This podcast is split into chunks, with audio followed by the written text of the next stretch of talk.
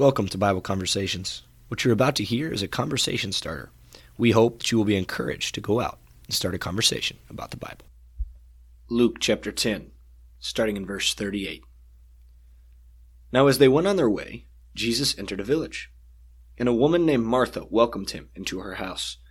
And she had a sister called Mary, who sat at the Lord's feet and listened to his teaching.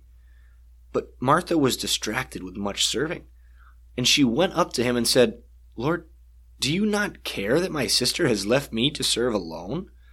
Tell her then to help me. But the Lord answered her, Martha, Martha, you are anxious and troubled about many things, but one thing is necessary. Mary has chosen the good portion, which will not be taken away from her. This life is full of things to worry about. It's full of things to concern ourselves with, and to be frank, a lot of those things are impactful to our lives. And therefore, because they're impactful, we worry about them and we concern ourselves with them and we focus on them and we spend time thinking about them. They take up a headspace, they take up time, and ultimately, they take away a peace of mind.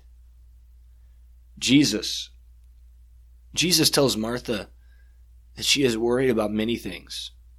All she asked about was serving. All she asked about was having her sister help her to serve. That is one thing. And while there are various things that go into serving, Jesus responds by telling her that she is anxious and worried about many things. Martha, being a sister, living in the same home, in the same city, knowing a lot of, if not all, of the same people, probably had a lot of those same worries, a lot of those same anxieties. And they chose two different paths to handle them. Martha chose to serve. Mary chose to sit at the feet of the Christ and to listen. I want to encourage you today, if you are anxious, if you are worried, if there is something going on in your life that is causing you distress, choose the good portion. Choose to sit at the Lord's feet. If it's for five minutes, ten minutes, if it's for an hour, pray, read your scriptures. Just spend time at the feet of Jesus. It's that is the good portion. Everything else that we do in this life, everything else that comes our way in this life, is going to come, it's going to go. Jesus is forever. He is Lord, He is Savior.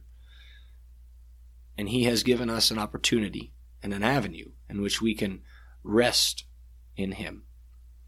His burden is easy, His yoke is light, and He invites us to rest in Him.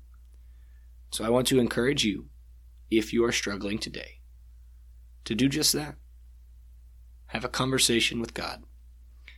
If you know someone is struggling, start a conversation with them about the good portion.